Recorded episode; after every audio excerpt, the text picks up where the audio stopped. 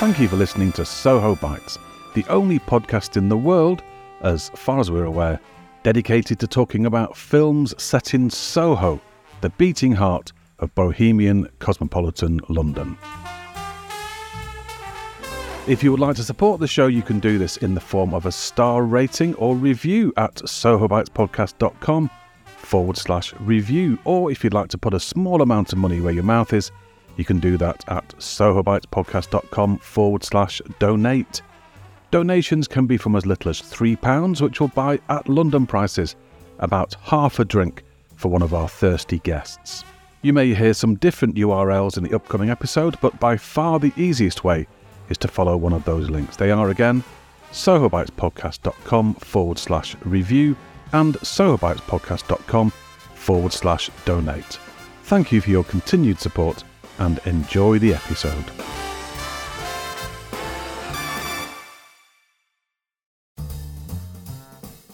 Hello, and welcome to episode 28 of Soho Bites.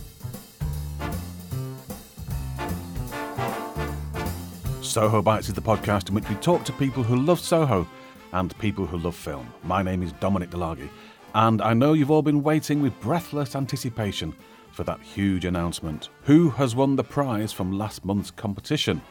Remember, all you had to do was go to ratethispodcast.com forward slash Soho Bites and leave a review to be entered into the draw to win a DVD copy of last month's film. That was 1937's Saturday Night Revue. Well, I have the names in a hat in front of me. It's actually a mug.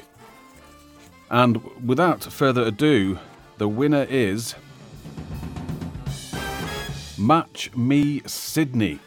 That's Match Me Sydney, all one word. Congratulations to you, Match Me Sydney, or Match Me, or Sydney.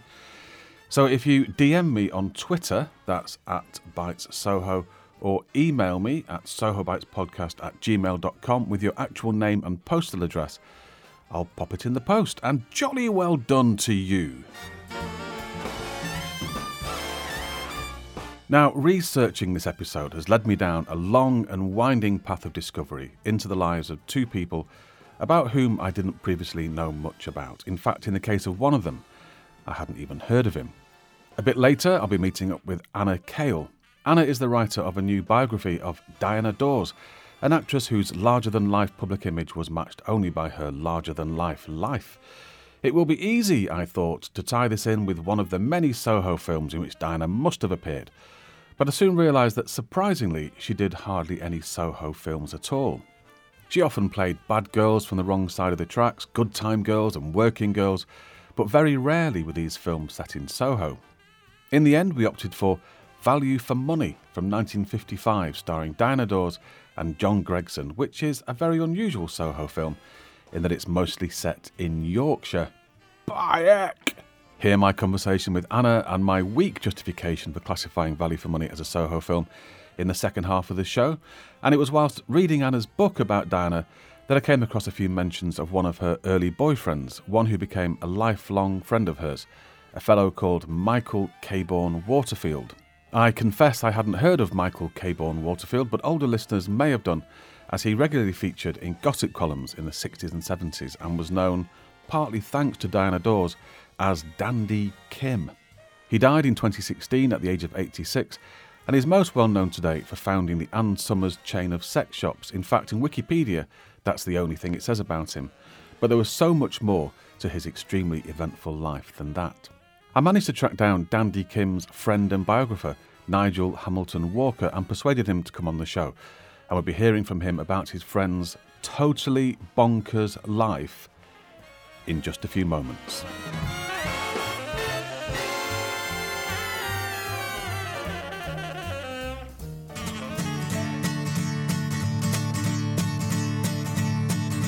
Dandy, Dandy, where you gonna go now? Who you gonna run to? All your little life, you're chasing all the girls. They can't resist your smile. Oh, for. Attempting to squeeze the life of Michael Caborn Waterfield slash Dandy Kim into a short item on a podcast is an impossible task.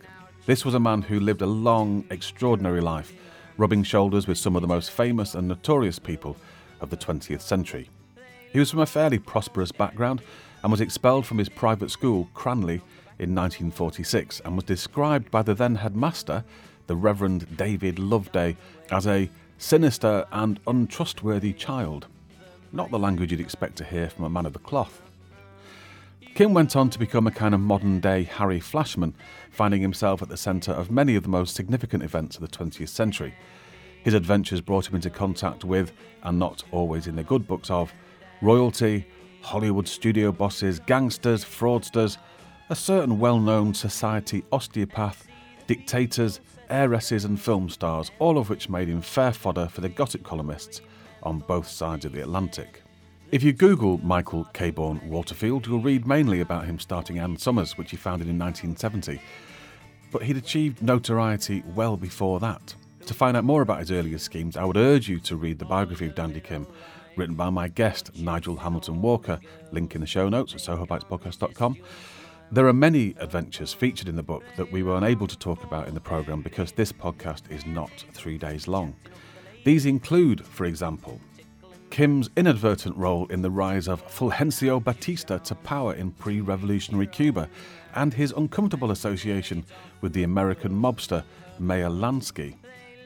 There's the story of a robbery at the holiday home of movie mogul Sam Warner on the French Riviera, which resulted in Kim being handed a jail sentence, a jail sentence which was then mysteriously cut short, perhaps because of the explosive contents of a dossier that was stolen pertaining to the British monarchy. He once found himself negotiating with Imelda Marcos about bringing to Filipino TV screens the Miss Topless Universe competition, a scheme that Kim had cooked up with Lord Lichfield. Spoiler alert, it never got off the ground. In fact, there were many business schemes along the way that spectacularly failed, but some that made him a lot of money, all of which got spent. Oh, and there were many, many women. Oh, and just to be clear, when I say there were many, many women, what I mean by that is that he had sexual intercourse with many men. You, you get the picture. Oh, dandy, dandy, My guest, Nigel Hamilton Walker, first met Kim in 1965 and they later became close friends, and they remained so until Kim's death in 2016. We spoke online, and I began by asking Nigel when and how Dandy Kim had launched himself onto an unsuspecting London. Yeah, it's a, it's around the late forties, early fifties. Uh, Dom. He had a thing for horse riding. He had a thing for sex. School wasn't very good for him. He'd lost his father, and he'd been sent down to Cranleigh. Very, very strict rules, etc., etc. Unhappy there, caused chaos there. Was always in trouble, and he saved enough money up to get a train to London. Came up, lost his virginity uh, he must have been about 14, 15. Loved the idea of London, but his main other interest was horses. Around Hyde Park Corner, there used to be Grosvenor Mews, full of all the original stables, which all the classic car dealers took over back in the sort of 60s and 70s. There was a woman who ran the stables there, almost sort of looked after him. So he was trying to spend as much time as he could, trying to enjoy the finer things of life, even then and he met by total chance Anthony Newley, and they they, they were both like 15 years of age, and they set a friendship up. They kept drinking together, and they were very very different backgrounds because Newley was very much the Cockney East End boy, and he was very much the world travelled, suave, sophisticated old Etonian voice but they became great, great friends. That's really what started his first business with the um, post war premium nylon stockings because he met a guy called Bobby McHugh with Newley in the Astor Club one night, all of about 16, 17 years of age. And that's really what started. It's applicable to you because his main income then was literally walking around Soho and Theatreland at night, flogging off these these these premium stockings which you couldn't buy after you know post-war rationing. And again, through that, he met Billy Hill, who ran that business. He was starting out as well, albeit a lot older than Kim. And that's how, with Newley, he met Diana Dors because Newley was going to the pub, asked him to go for a drink on New Year's Eve. Diana Dors was, was there. And that's how those two got together originally. So the, the thing with Billy Hill who was a, a notorious gangster. I mean, the, the, the king of Soho at that stage. Was he not stepping on Billy Hill's toes with this business of flogging nylons? No, because Bobby McHugh worked for, for Billy Hill. But those were really his runners around the town. So he certainly wasn't stepping on his toes because the stock was actually coming from Billy Hill via Bobby McHugh. So all he had to do was go out and sell it, take a cut for himself, and return the money. They were getting a living out of that. And where did he live at this time, Kim? He was living in Maida Vale from memory for a while. When he moved in with Dors, they took a flat near uh, the Albany in St James's. There was always a shortage of money because if you gave them any of that mob, in our terms today, a grand, they go and spend two. It was, Yeah. They were crazy. he was he was really not doing that well. He was very very much the young errand boy. Diana Dors had got all sorts of wonderful contracts, starting with Rank and God knows what else. There's this, you know, Britain's answer to almost Brigitte Bardot and, and Marilyn Monroe. And he was a bit out of his depth, I think, to start with there. And then a guy called Hamilton, um, strangely, the same name as mine, came along, made a great big play for him. He was a horrible man. He used to beat her up, heavy drinking sessions, all the rest of it. But uh, again, though, Kim stayed, they became more soulmates. They discussed anything together. So, the stockings business, that was just the first of his hundreds of business ventures that he had throughout his life. Yes, Some of them were more legitimate than others. yes. And he's most well known for setting up Ann Summers, which we'll get onto. But he did, before that, he published a sex manual, which must have been one of the very first sex manuals. He wasn't only the first, he also, it was really what turned him on to create Ann Summers because he couldn't believe his own success. Because he had this criminal record, which he hadn't, everybody in that era, we're going back many years ago, knew about the robbery on the Riviera. You could still find out about it today if you dig hard enough. And basically, he wrote it under the name of Terence Hendrickson, so no one would know it was him. Spoke to a few publishers, and he got nowhere. So he started mail order. Well, he'd only printed about two or three hundred copies. And it was all done. Do you know London very well? Do you know Glebe Places, where all the studios are? Yeah. Off Roland Gardens. Yeah. He, he'd got a, a flat there, and he was doing it out of there, just mail order.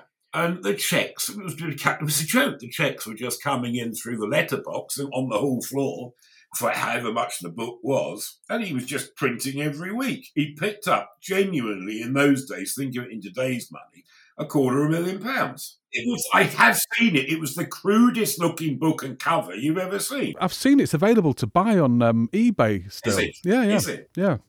Well, he was after that. He was a firm believer in mail order, hence the Ann Summers situation. Okay, so let's move on to Ann Summers because Ann Summers, I think most people know that Ann Summers wasn't the person who set up the shop, and that was a kind of a, a made up name, but it wasn't actually a made up No, name. it was, wasn't. It was, No, but she no, was somebody who worked for the company. Her real name was Annice.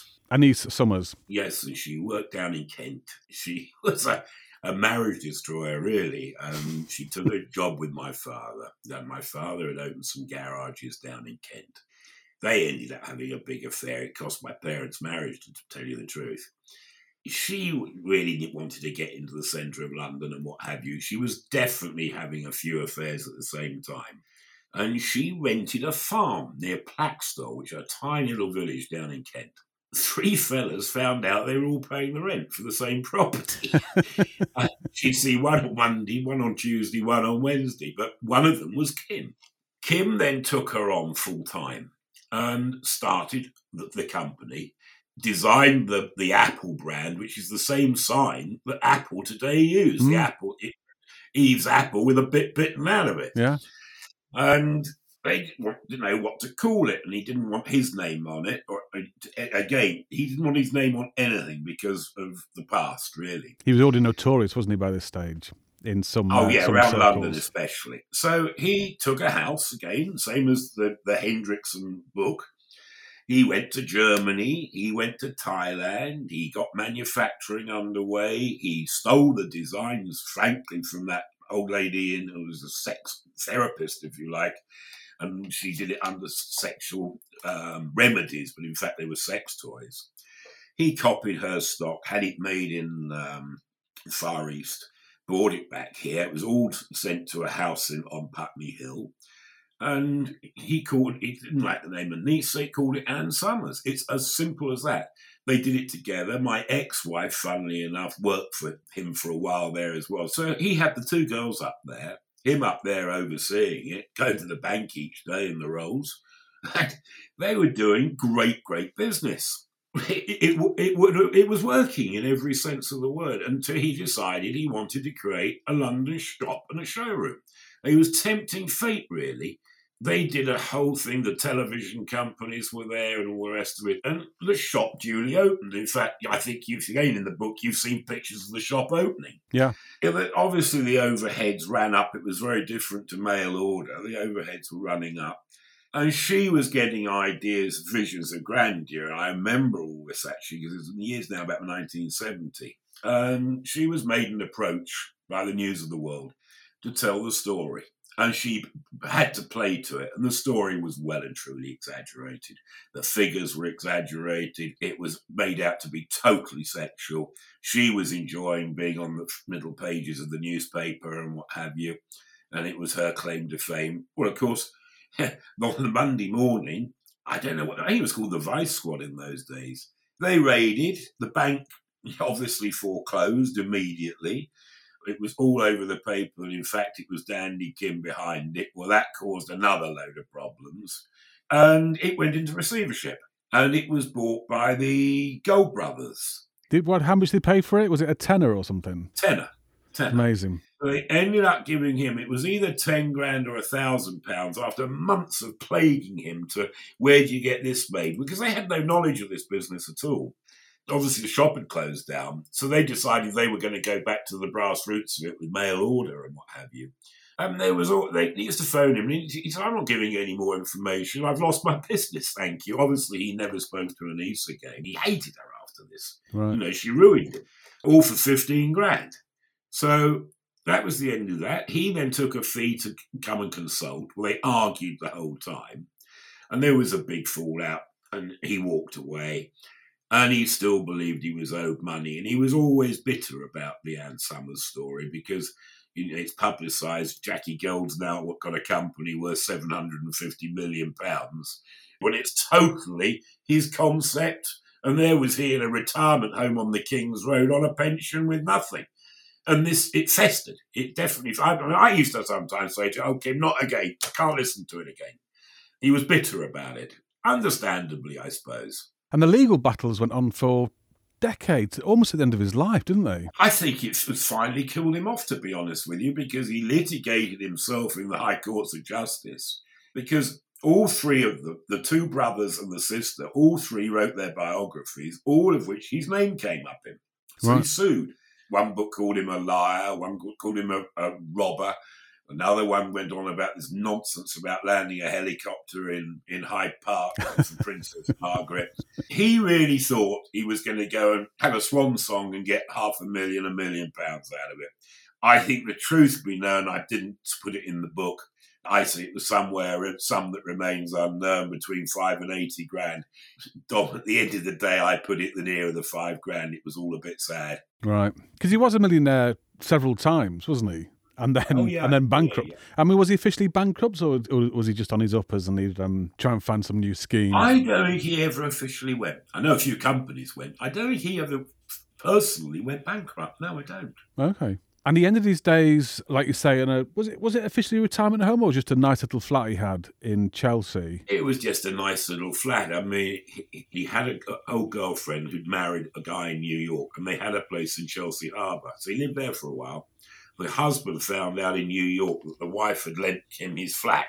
Well, that went down like a lead balloon. So the Kensington and Chelsea had to go and sort something out for him. So he ended up Astor Court up in the King's Road. And there's a little bar over the road there, Antico or whatever, which you'd see him just sitting there when he got smaller and smaller as he got older, just drinking by himself. He was quite sad, really. I mean, he's still full of ideas. Even that picture you probably saw with golden balls, with the Beckham thing. I mean, oh yeah, I mean, he must have been what eighty when he had this idea. Yes. So could you explain what this was? Because this is a bizarre thing that he actually went through with it, didn't he? In the end, Well, two people backed it. He asked me to back it. I, I wouldn't back it. The idea was that um, the Da Vinci drawings were going to be replaced with Beckham's head, and the balls were going to be gold leafed. and every print he had wasn't good enough because he was a perfectionist as well. It had to be right, or he didn't want it. Fair money went into this. I mean, like 50, 60 grand just for a poster, which was ridiculous. He even got two trips to Japan out of it to try and market it. there was a limited edition poster that had real gold leaf on the enlarged testes of Yeah, you've got it. you've got it. of yes. David Beckham, who was superimposed onto the famous Leonardo da Vinci legs Yes. and arms outsplayed picture. It's the You've it's the it. weirdest concept I've ever come across, but it sounded like he made some money out of it. Uh, no, that one did. That wasn't oh, he didn't. winner. Oh, okay, No, that wasn't a winner either. that's one of the ones that didn't work. I think there were about a hundred of them in a cardboard box sitting in at, at the court. Yeah. no. Right, I'm going to I can pick No, one up. that didn't work. Thank you, Nigel, for giving up your time to come on the show. I can't stress enough how much stuff about Kim's life we were unable to talk about. But Nigel's biography of Dandy Kim is available to read online, and you'll find a link to it on the show notes. That's at sohobitespodcast.com.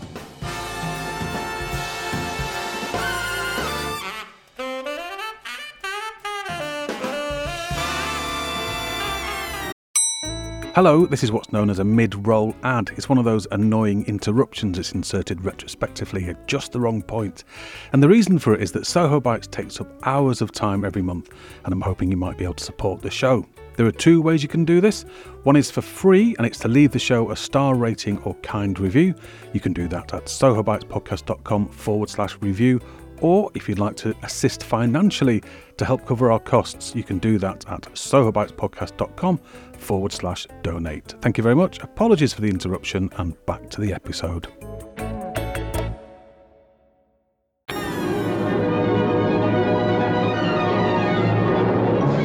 As I mentioned earlier, 1955's Value for Money is an unusual, if not unique, Soho film in that it's mostly set nowhere near Soho.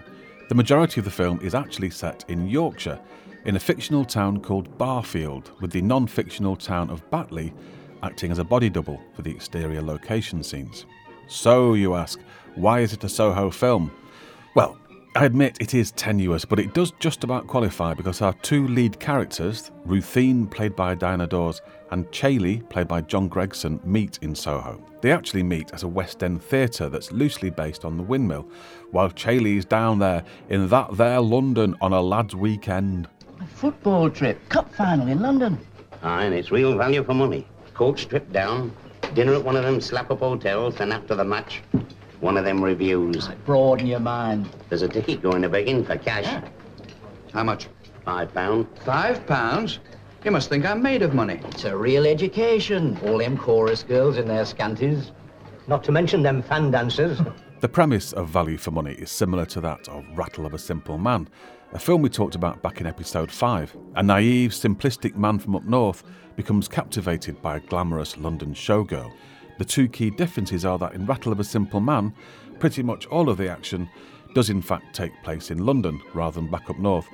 And in Value for Money, our naive northern protagonist, Chailey, unlike Percy in Rattle of a Simple Man, is secretly very, very rich. I'm going to leave most of the plot synopsis to my guest Anna, but this clip, in which Chailey takes Ruthine to a fancy London restaurant after meeting her at the theatre, illustrates the gulf between their two worlds. What should we have, Chailey? There's nothing I can read here except the prices. Well, how about a little smoked salmon to start with? Right, thick or clear? Oh, no, don't have soup. The salmon's out of this world here. So are the prices. Then after that, I think we'll have some cutlet d'agneau. What's that? Well, cutlets, cutlets, and agneau is lamb. Why the heck can't they say lamb chops and be done with it, eh? Côtelette d'agneau, pomme pie, petit pois, pain d'asperge, no sweet of course. Of course. what, no afters? A little camembert for monsieur. A camembert? May I suggest a little brie? Aye, some of that. Value for Money is a good natured comedy which plays on various stereotypes. The frugal Yorkshireman, the gold digging showgirl, the no nonsense battle axe women of Barfield, the loose, slightly untrustworthy foreign waiter, they're all in there, but it never feels malicious. The fact that up until 10 years ago there was a pub in Batley called the Barfield Arms, named in honour of the fictional town in the film, shows there were no hard feelings. There are a few well known actors who surprisingly pop up in the film playing smallish parts. Donald Pleasence plays Limpy, a long serving member of Chailey's staff at his Shoddy and Mungo factory in Barfield. I didn't know what Shoddy and Mungo was either, but I do now. Details in the show notes if you want to find out. Molly Weir, she of Rent a Ghost and Something in the City, plays a perky young waitress. Joan Hickson, that's Miss Marple to you and me, has a turn as Chailey's no nonsense housekeeper. And IMDb assures me that Leslie Ding Dong Phillips is in it too. But I've watched it three times now and haven't spotted him yet.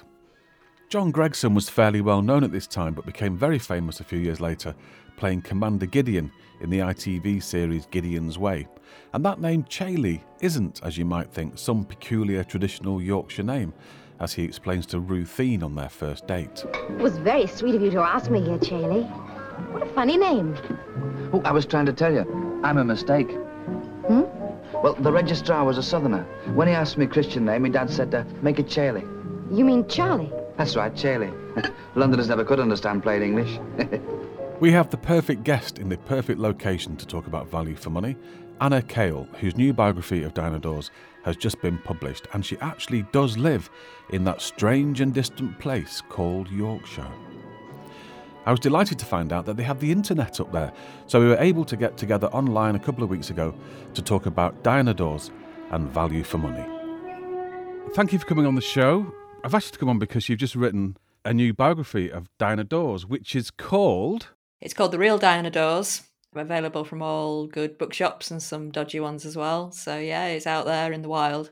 I I wrote it last year in lockdown. So yeah, it's amazing that it's finally out and I can um, I can talk about it and share it with people. How long did it take to write? Oh goodness! So including research and, and reading and that phase of it, it was about a year, I would say. So I started um, the the prep for it in the end of 2019, and just as lockdown happened, I was just about to start doing some research visits and bits and pieces to kind of bolster that side of it. And they all had to be abandoned. But I am eternally grateful to, for example, the, the National Library of Australia, whose um, entire collection is online and I was able to access all sorts of bits of information because they're a big fan of her in Australia. Um, so there, there, was lots of stuff, particularly from the 50s. So yeah, it was kind of finding alternative sources and, and ways of concluding that research was um, was challenging. And how long have you been thinking about writing about?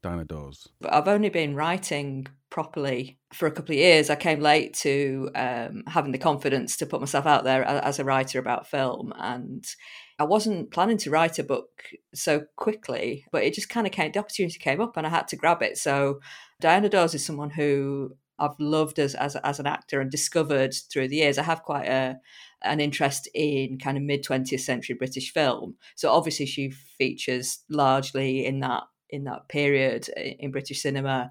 And I absolutely loved writing the book. She, she's such a great person to, to read about and to write about, uh, a fascinating person with a great story. And it's been wonderful to kind of try and capture that and bring that to people's attention. So we're talking about value for money, which is it's kind of a Soho film. It's a tenuously a Soho film, and there are one or two scenes quite close to Soho. I think you can argue that the theatre that Diana is appearing in, or Ruthine is appearing in, is the Windmill. Is that that would that be fair to say? Yeah, it must be. I, I can't think of you know what else it would be. I think it is. Yeah. And one of um one of the stock Yorkshireman characters says, "We'll see all lasses in scanties," uh, which made me think uh, that's probably the windmill. But it's mostly set in Yorkshire, or it's mostly mostly set in Yorkshire. And as I talk to you now, you're not far from Barfield slash Batley? I'm not, no, and um, I have quite a personal connection to to Batley. Um, my husband's from Batley, so when uh, when we met, that's where he was living. Um, so I know Batley very well. As you say, it stood in for for Barfield, but it's absolutely Barfield. Absolutely is Batley. It's anyone who knows that town will know it represents the, the town and its spirit very well. Um, you know, from obviously the the way they use the the center of the town and the buildings and you know the kind of the capturing that spirit of those small civic centers that you get in Yorkshire towns around here. You know, shoddy and mungo is is a big thing in that area, and Batley is very proud of its history in, in the cloth trade. Batley really embraced standing in for Barfield when when, when the, the film was made, the location sh- shooting around the town. Everyone came out to see Diana Dors, and you know, obviously, you know, to see her. And the, the scenes where there are crowds of people when she arrives in the town, that actually was the case when she was in the town. You know, the real people kind of coming to, to see this this beautiful film star come into their town to, to film. Because the first time she made a film in Yorkshire was a few years before, and she wouldn't have been as major a star in those days, would she? No, she she filmed um, a boy, a girl, and a bike um, in the Yorkshire Dales. She she she loved making that film. You know, it was her first location shoot. Quite a, like as you say, early on in her career, um, she was a young star playing the kind of the uh, not quite the lead. You know, she was kind of fourth or fifth or sixth on the bill, and you know she kind of gave her usual turn as the the cheeky young thing out to cause trouble. But yeah, Boy a Girl and a Bike was her first experience of Yorkshire, and very um, a great experience for her, I think, as as an actor. I really like Boy and a Girl on a Bike. I, I, reviewed it on the Talking Pictures TV podcast. I think it was oh, episode oh, one actually. Yeah, I really like it. It's a lovely film, and I think she's it's really a lovely good film. it. Yeah, yeah, yeah, she's great. Yeah. I also really like her in Oliver Twist. Yes. You can see little hints of the you know naughty persona thing that she developed. Anyway, give me a quick summary of the plot of Value for Money pretty easy. I think it's pretty straightforward. Um, so Chailey Broadbent is um, somehow finding himself inheriting his dad's shoddy business when his father dies, and yeah, he inherits his fortune of sixty-two thousand pounds or whatever it was and his business. And Chailey is seemingly a young man although he looks about 53 on the in the film. He looks John Gregson is not um, very youthful. He always seemed to be the same age in every film to me. Um, but yeah, yeah, so John Gregson plays Chailey who is a typical Yorkshireman let's say or the typical stereotype of a Yorkshireman who is very frugal with his money doesn't want to spend any money doesn't want to do anything risky. He's not a risk taker his girlfriend Ethel, his long-suffering girlfriend, wants him to maybe kind of take a few more risks. He's not a catch, if you ask me. Absolutely not a catch. Oh my word. Ethel is a woman with no self pride at all. She's a terrible character. I, I shouted at the screen a few times watching Ethel. You know, she made it all the way to the Yorkshire Post as a reporter. She yeah. should have stayed in Leeds. Yeah. But yet she comes back to, to Barfield, to the local paper, just to capture the heart of Chailey who honestly is not worth it, mate. and not you for know, his money either. I mean, uh, that that would be the main. No. That would be worth it if it was for the money, because sixty-two grand is good few million now. Yeah. She could have lived in Upper Barfield. yeah, could have bought a Barfield. Um, he's he's not um, a catch, but either is she, to be honest. You know, she's pretty weedy as a character. I don't like her very much, to be honest. And no. um, I think she should just get a grip. But he decides to go to London on a, um, a football supporters coach trip I don't quite know what team it would be, but yeah, all the men of the town are going down to London on a coach, which is very familiar to people up here. You know, that's what you do. You go down to London for supper and a show, or for football or whatever on, on a coach. That's what that's what a lot of people did at the time, still do, I think. Um, you know, yeah. make make a kind of real weekend of it.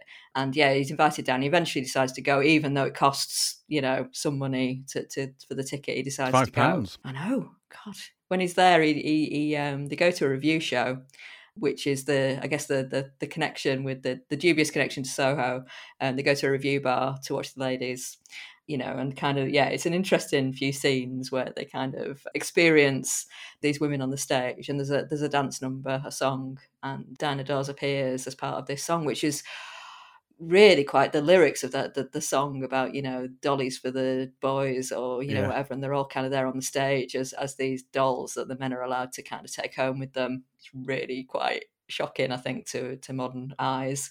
But you know he's there. Travel broadens the mind apparently Chailey he's told from from one of his uh, friends on the coach. Um, and it certainly does because he um, decides he suddenly falls in love with with one of the performers played by Diana Dors, and you would absolutely just fall in love with her. She's she's gorgeous, and yeah, he decides he he, he wants to spend time with her, takes her out for dinner in a hilarious scene in in a, in a restaurant. You, you, can imagine the rest of the plot. You know, she she finds out he's got a bit of money.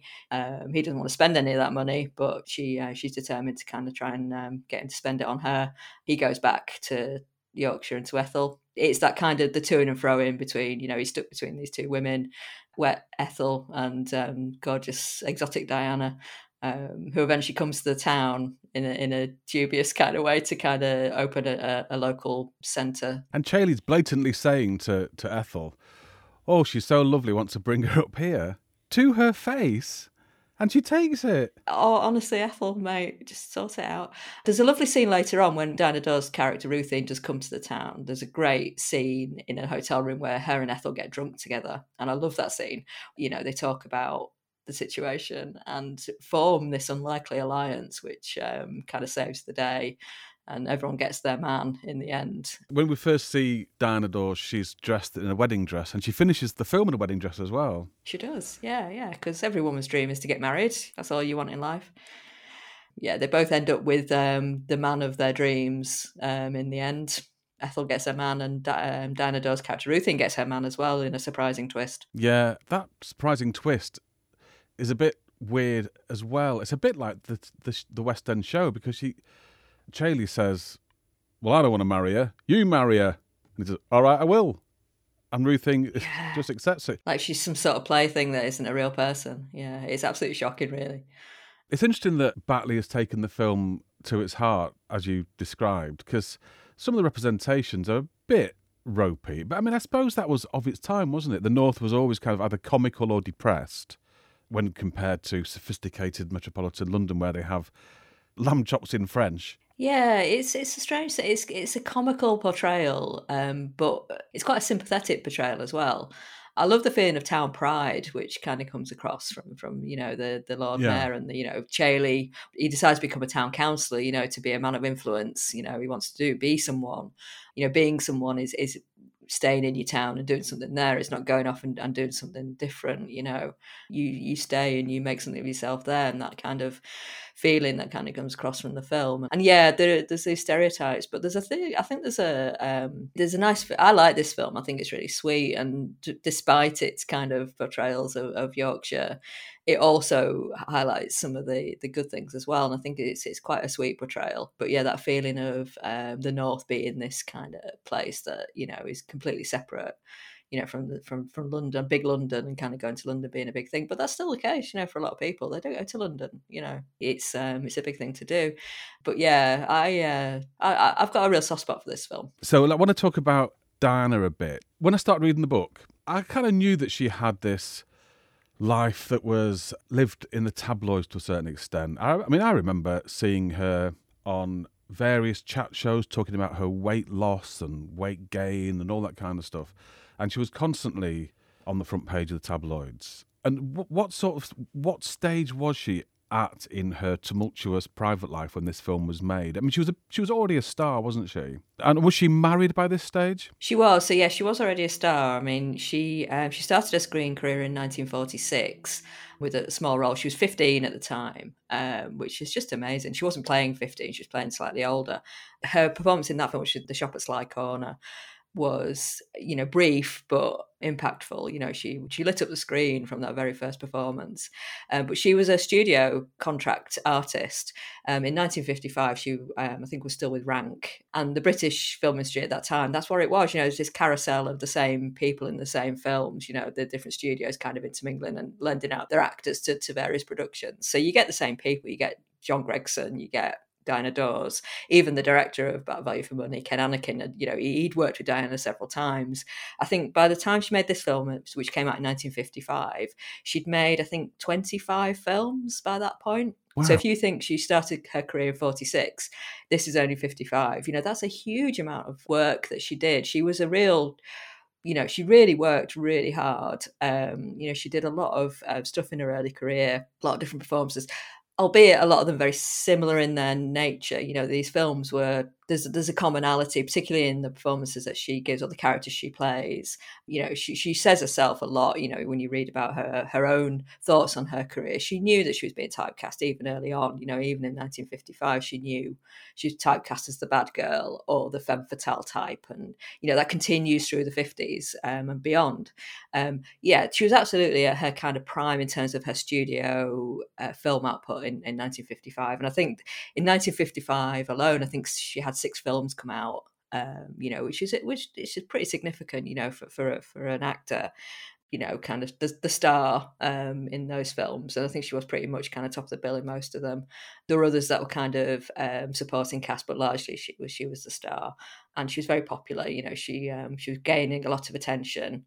Um, you mentioned obviously, you know, her personal life and the the roller coaster that that was. She was married at this time to uh, Dennis Hamilton, who she married in 1951 when she was 19, and he had quite a big influence on her career largely seen as kind of a negative influence on her in her personal life and the way that he took control of her career and her career direction and the way that she presented herself outside of her screen role. So the way she dealt with uh, publicity the press that side of things he very much took the lead on that and kind of took it in a direction which um, she wasn't necessarily comfortable with, but that she wasn't able to kind of stop.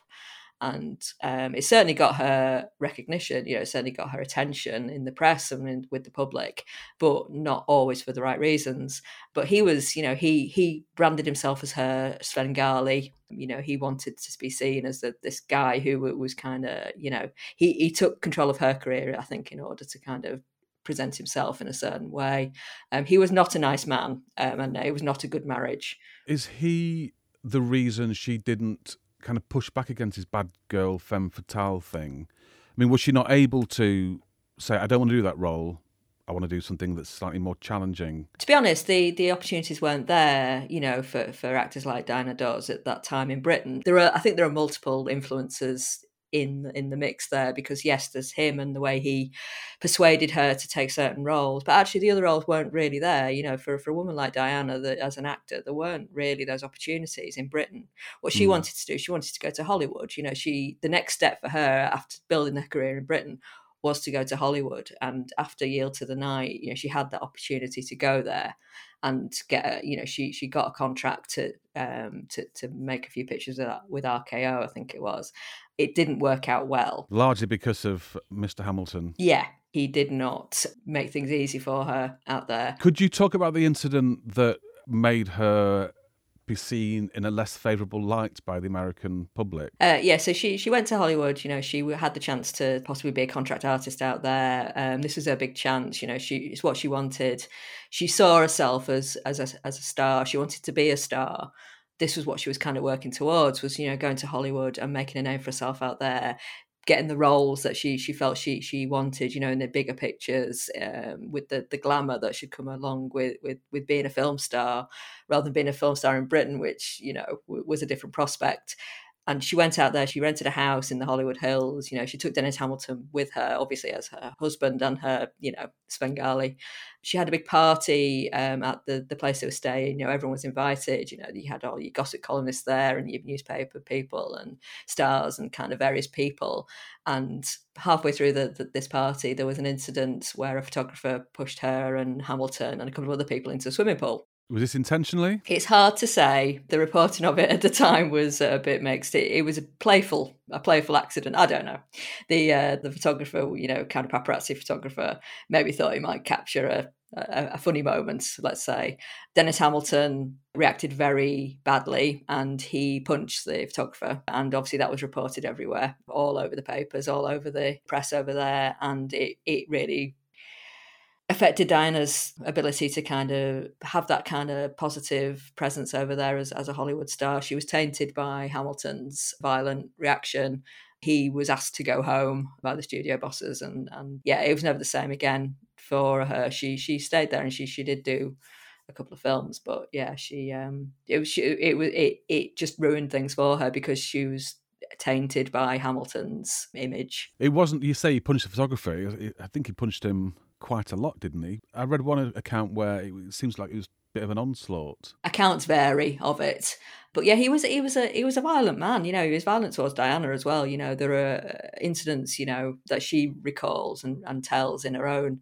She released two autobiographies in her time, and yeah, she she does recount those incidents of his violent possessive behavior. This was not something potentially unexpected, I guess, from from someone like Hamilton. You know, it was just done in the glare of the public eye in America with everybody present, and it was um, a real sea change in terms of her career. That Hollywood career came crashing down essentially, and after a few months, you know, she finished filming and kind of came home, and and that was it. You know, she came home to the same types of films she'd been doing previously. You know, she had to revert back to type, and that, that the dreams of, of a Hollywood career were, were in tatters around her. So when she went to Hollywood, this was after, like you say, it was after Yield to the Night, which is the film that everybody talks about as being her greatest achievement as a film. And I have to agree. I mean, I've seen maybe seven or eight Diana Dors films, maybe more, and it's the one that utterly stands out. It's a fantastic film, and it feels like she sh- that should have been a springboard to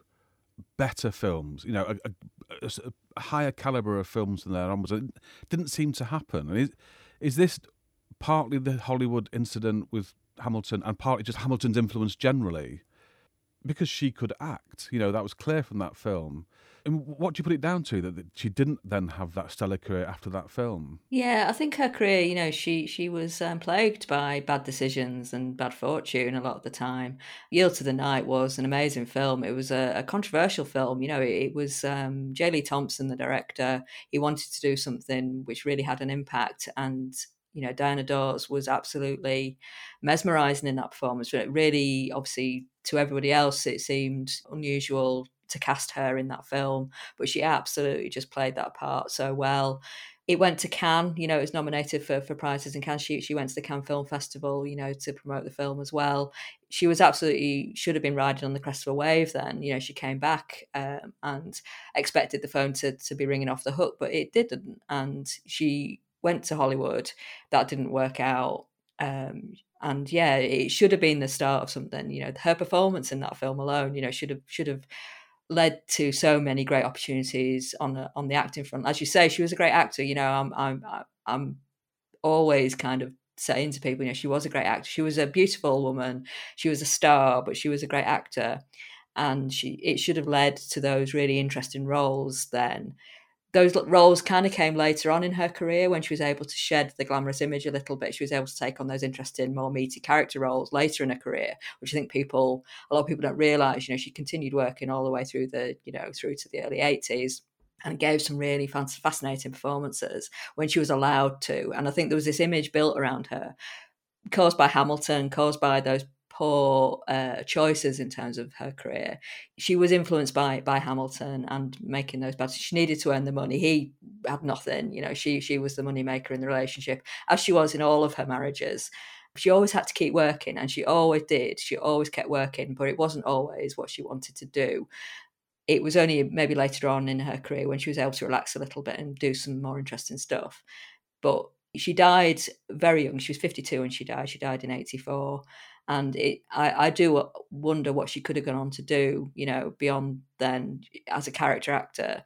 You know, she could have done some wonderful stuff. She she was already showing, you know, she really had um, such um, acting ability and, and real kind of nuance within those performances later on you know she could have gone on to to do wonderful things. She should have been given that opportunity early in her career but actually in britain there were no opportunities like that you know. The hollywood thing didn't work out so what were her choices? You know as, as an actor in britain in the 50s and 60s there really wasn't much to choose from. Um, so she made the best of a bad lot really i think. The trip to cannes for Yields the Night. Is this when she turned up in a mink bikini, or was this a different? No, that was Venice. That was the Venice Film Festival. It was oh, around the Venice, same period. Okay. You know, it was again the, the, mink bikini thing is a great demonstration of the Hamilton effect. I think on her yeah. career. Although she claims that the mink bikini was her idea, not his.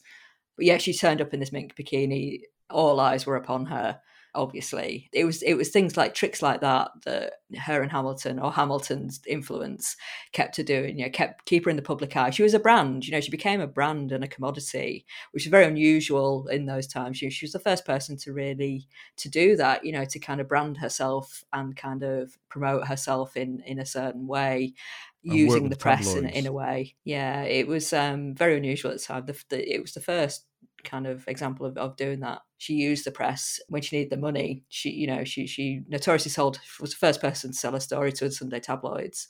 Her, her life story was serialized in the news of the world over several Sundays and scandalized society and, and the country and was talked about in Parliament and you know all sorts. She yeah she had an interesting relationship I think with herself as a brand, knowing that she needed to do something to keep herself in the public eye, but actually also wanting to have a, a good, meaty, successful acting career. It's a theme that always comes up within her story is that kind of battle between the two forces, you know, wanting to be a good actor, wanting to have those opportunities, but equally needing to make money and um, keep going. And supporting these dissolute husbands who were, who were losers. Yeah, even a second husband wasn't, you know, much better. He was different. You know, he wasn't Dennis Hamilton. Um, Richard Dawson was her second husband, but he was um, a drain on her differently, I guess. You know, she found love with her, a deep love and affection with her third husband, um, Alan Lake, later in life. But even then, there were problems. You know, he had his own personal issues. And yeah, again, she was carrying you know these relationships she was the one earning she was the one out there. This keeps reoccurring as a theme you know she's the one who has to keep going and that mean if that means taking you know tours of working men's clubs or doing cabaret instead of an interesting play or an interesting screen role then that's what she did. Thank you anna for coming on the show and i should warn you that when i was searching for anna's book on amazon jeff bezos personally intervened and kept changing my search term from anna cale to Anna Cake. Don't let Jeff have his fun. Just go to the show notes to find a link from where you can purchase The Real Dors by Anna Cale, bypassing that pesky Bezos. And thanks again to Nigel Hamilton Walker for talking about his pal Kim. The sex manual we talked about that Kim wrote under the pseudonym of Terence Hendrickson was called Variations on a Sexual Theme. And at the time of recording, there is at least one second hand copy available to buy online. You can find links to that to Nigel's book, to Anna's book, to various bits and pieces about the guests, the film, and of course about Diana Dors and Dandy Kim at the usual place sohobitespodcast.com. If you've enjoyed the programme, I'd be very grateful if you could leave a nice review. It's very straightforward. You just have to go to ratethispodcast.com forward slash sohobites. There's no prizes time, I'm afraid, but just do it out of the goodness of your heart. And please feel free to get in touch with the show with your comments and suggestions via Twitter. We're on at Bytes or by email on sohobitespodcast at gmail.com. Soho Bites is produced by me, Dom and is based on an original idea by Dr. Jing and Young. That's all from me. Until next time, TTFN.